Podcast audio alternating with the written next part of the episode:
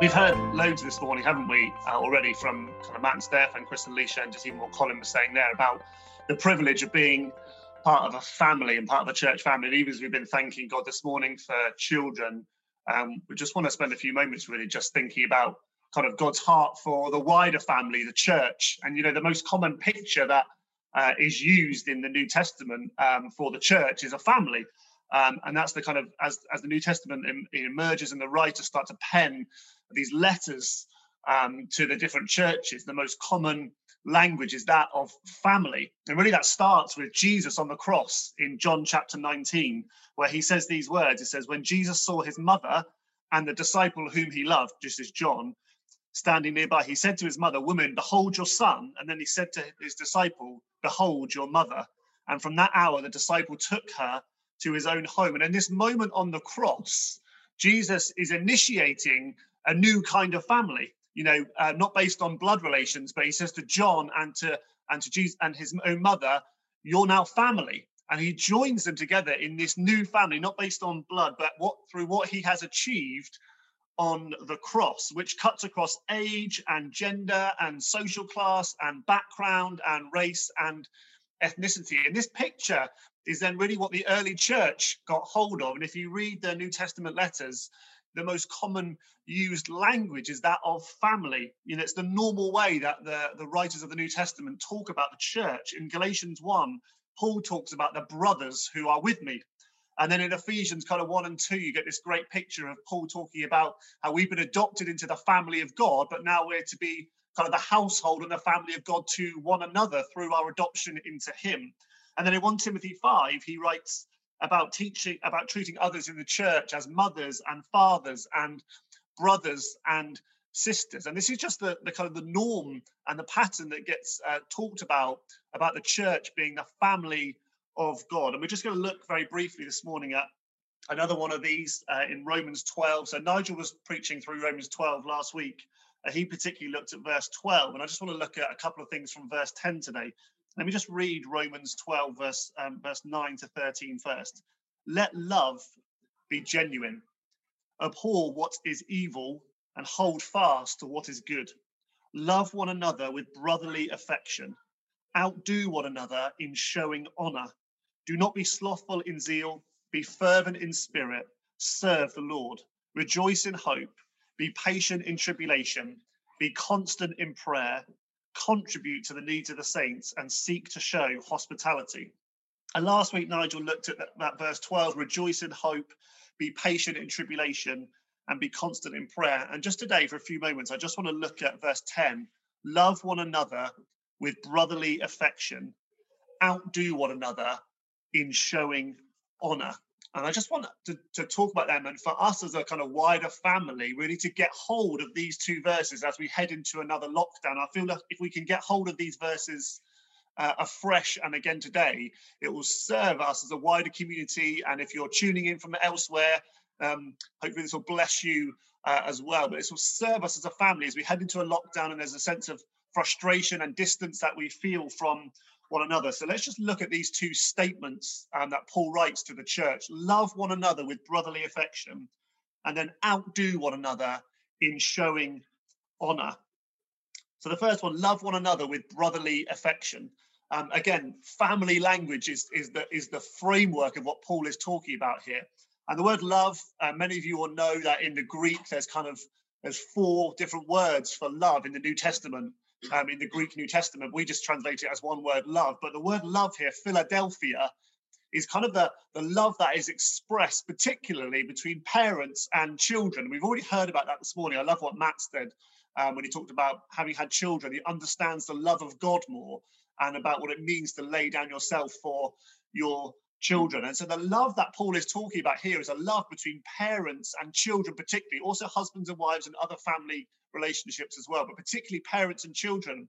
And as I was just thinking about this, I was reminded of uh, when our own children were born and that moment where where suddenly um, you're holding your newborn child and just this overwhelming sense of love um, and just it's it's kind of it is just completely overwhelming that you feel for this newborn baby and and that overwhelming love and that sense of care for them doesn't change but in fact only grows as you get to know them. And it's not dependent upon their behavior.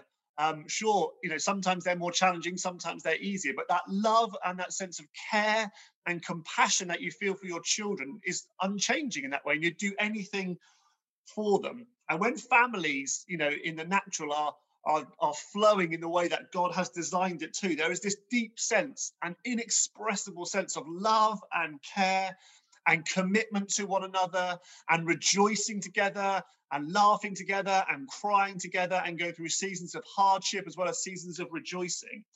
Families are there for one another no matter what. And families are called and, and do go beyond the call of duty for one another. There's there's very little that I wouldn't do for my children in that way.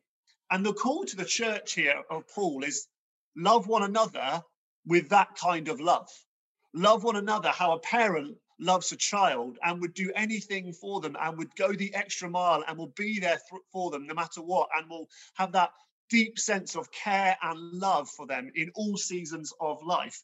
And just as uh, you know, as a father, I'm called to devote and love myself and love my family in that way and to serve my family. So, in a very real sense, what Paul is saying here is our family is actually much wider.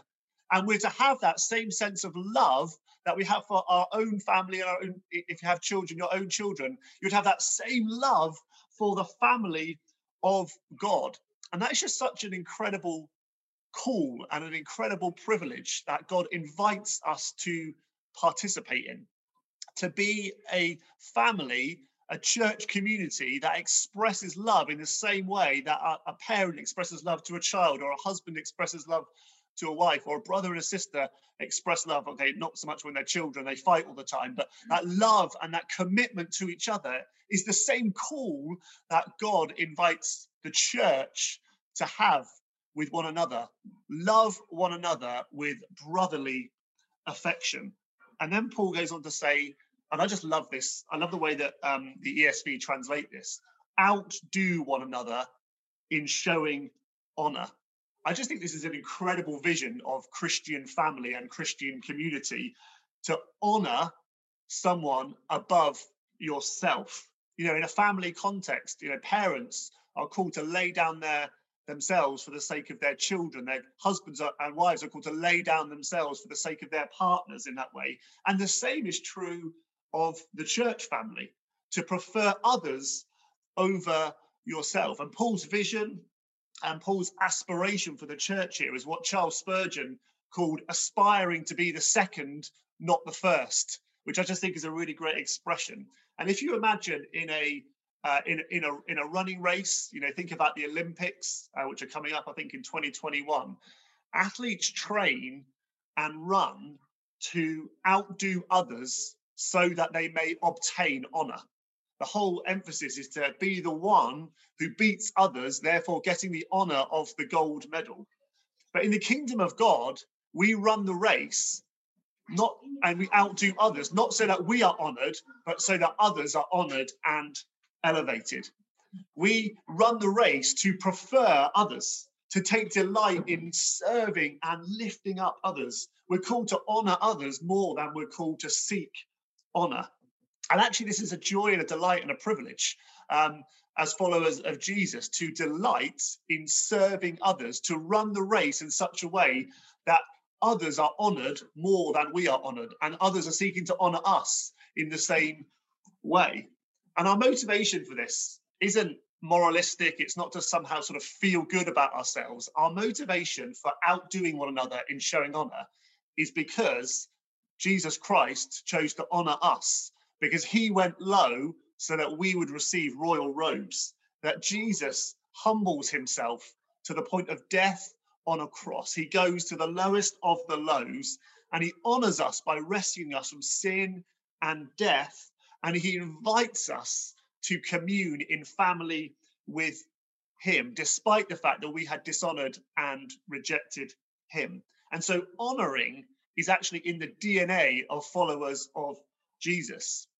And as followers of Jesus, we're called to and commissioned to bear the image of Jesus Christ to the world around us, to the wider church, to others uh, as well. And as we go low to serve others, as we prefer others as more highly than ourselves, as we take delight in honoring and serving other people and seeking their blessing, actually we bear the image of Jesus Christ to both the church family and to the world around us. That as we seek to outdo others in showing honor, actually it's a display of the character and the heart of Jesus Christ and of what he has actually done, and the message of the gospel, which is that he went low so that we might be lifted up. And now we get the privilege of going low so that others are lifted and elevated and built up in faith.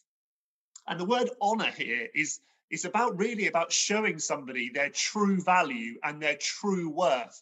And that isn't based on their status, it's not based on what they've done. It's not based on whether we think they deserve it. Honor is actually based on their in each person's intrinsic value as an image bearer of God, made in his image.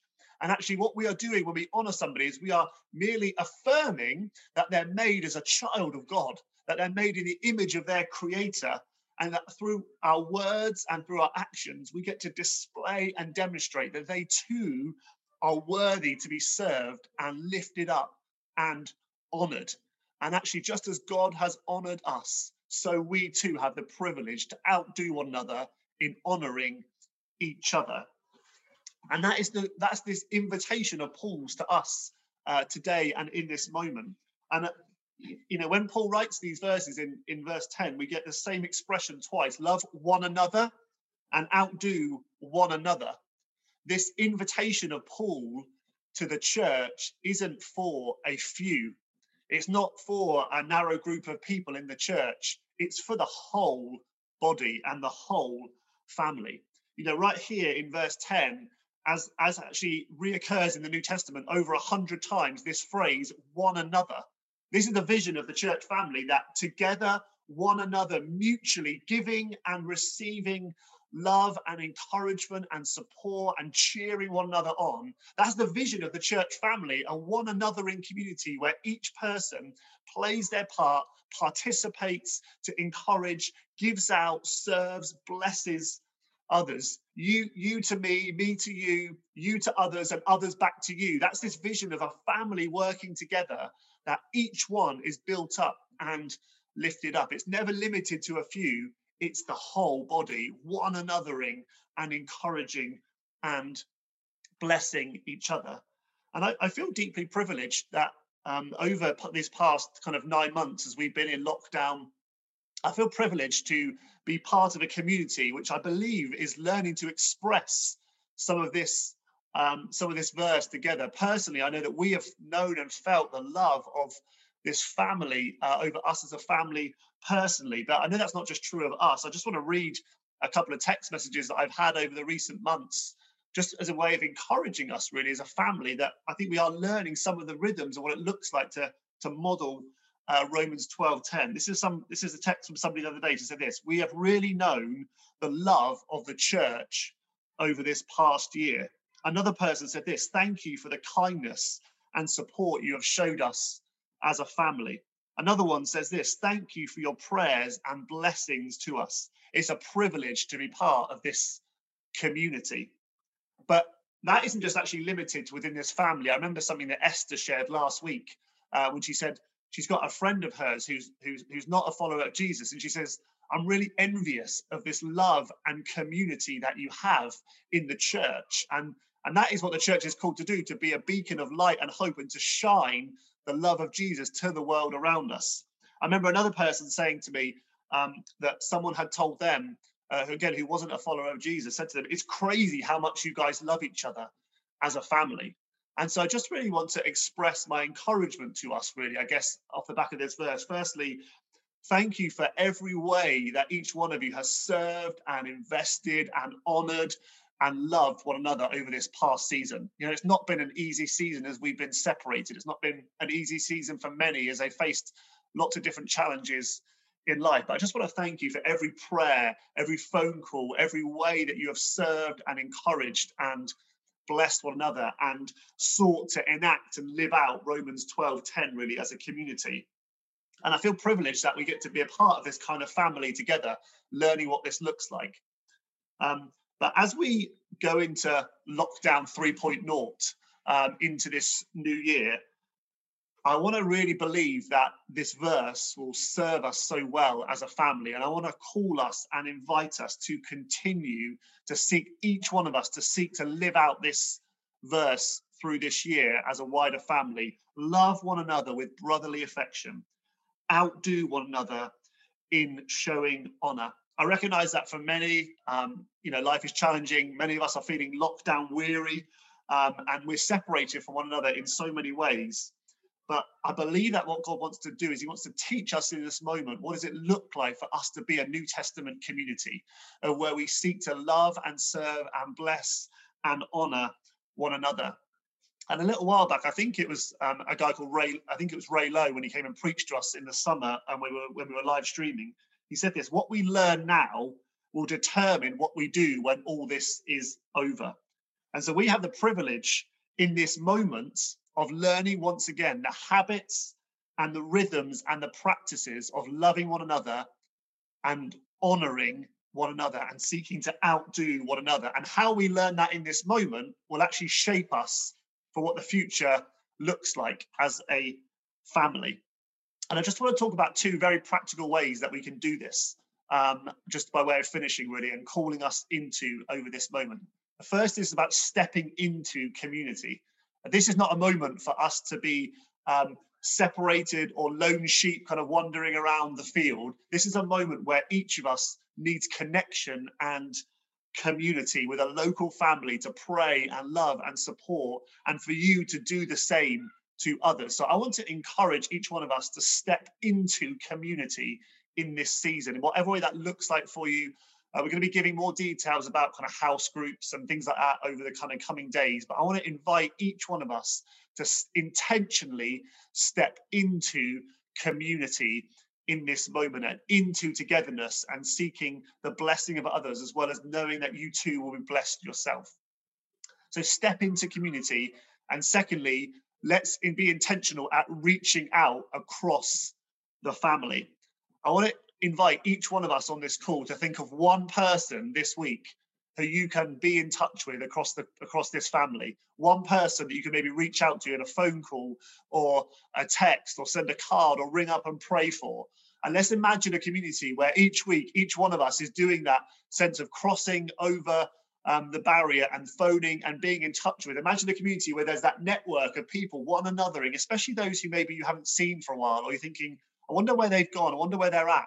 Let's just be intentional at reaching out, stepping into community and reaching out to one another so that we might kind of live out this invitation of Paul's to love one another with brotherly affection and to outdo one another in showing honor. It's such an amazing invitation. It's such a vision of community that Paul longs for that is actually a sign and a wonder to the world. And so I want to invite us as we head into lockdown and the challenges that will bring. Let's step into community and let's reach out to others. Amen. We respond to that. Maybe there are people you're looking thinking through, I haven't seen this person for a while. Let's be intentional at reaching out and finding out how they're doing and praying for them and encouraging them too to step into community. Amen. Fab. Thank you. I'm just going to pray over us um, and and then we'll um, we'll draw it to a close this morning. Um, there'll be a prayer team available for anybody who would like prayer this morning. Um, so if you'd like to hang on to the call at the end, if you'd like prayer for anything that's going on in life, you're welcome. Just stay on the call. We'd love to pray for you. Um, so let me just pray over us. Jesus, I want to thank you uh, for the church. And I want to thank you for this beautiful vision um, that Paul sets before us and that beautiful invitation to love each other with brotherly affection and to outdo one another in showing honor. And I pray over each one on this call today, Lord, that we would learn the rhythms and the habits of loving one another more deeply and seeking to outdo one another and showing honor and love to you. I thank you that our motivation is not um, is not um, some sort of self-help, but our motivation is the gospel of Jesus Christ. That you went low so that we would be elevated and we glorify you. We thank you that all everything that we do would bear the image of Jesus Christ to one another, Lord, and to a broken and hurting world. We ask that. We ask that you would fill each of us with your Holy Spirit. Would you pour out your grace over us this week? Would you strengthen us where we need it? And Lord, would we would we bless one another so richly and so deeply in this season? In Jesus' name we pray. Amen.